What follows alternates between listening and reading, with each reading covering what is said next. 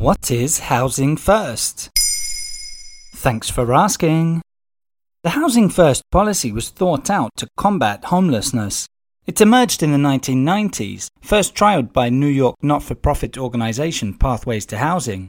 After the turn of the century, it picked up further momentum, gradually going on to become part of government policy in the United States and then elsewhere. It has also been championed by the European Commission, which has set itself an ambitious target of eradicating homelessness by 2030. How does the model work? The aim is to get homeless people off the streets by giving them permanent housing as quickly as possible. Furthermore, the offer is made without any preconditions. Beneficiaries don't need to prove that they have any form of income, commit to giving up drugs or alcohol, or have a clean criminal record.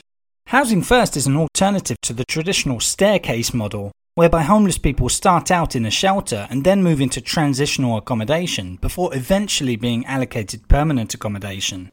Experts observed that the system was demanding, with unrealistic expectations that all homeless people should be perfect citizens in order to keep their housing. Many struggled to complete all the necessary steps required to proceed. Often they gave up hope and ended up back on the streets, disillusioned. Permanent housing was seen as the end goal, whereas with Housing First it's considered a basic human right, which shouldn't be denied to anyone. Having a stable home first and foremost is important before addressing other issues, like substance abuse or psychiatric health. But that doesn't mean no support is provided for such issues. On the contrary, mobile support teams can offer help and treatment for as long as needed. Are we saying it's worked well then?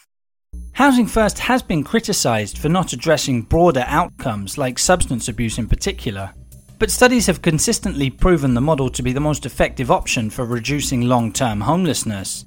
That was true right from the early days. A study published by American Psychiatry Publishing looked at outcomes from the first five years of the New York Housing First program, between 1992 and 1997. It found that 88% of participants remained housed after five years, compared to just 47% within the city's residential treatment system. More recently, a study published in the Journal of Public Health Management and Practice in September 2020 found Housing First programs in the United States and Canada to be 88% more effective than Treatment First. Meanwhile, in Europe, Finland is perhaps the country which has set the bar highest. It's the only country in the world where Housing First logic has been applied at a national level. A Guardian article from June 2019 also said it was the only EU country where homelessness was decreasing. In the first 10 years after Finland's Housing First policy was launched in 2008, homelessness levels dropped by 35%. An impressive 3,500 new homes were created, far surpassing the initial target of 2,500. Of course, the program costs significant amounts to put in place, but there are savings to be made when it comes to emergency healthcare, social services, and the justice system. There you have it. Now you know what Housing First is. In under three minutes, we answer your questions.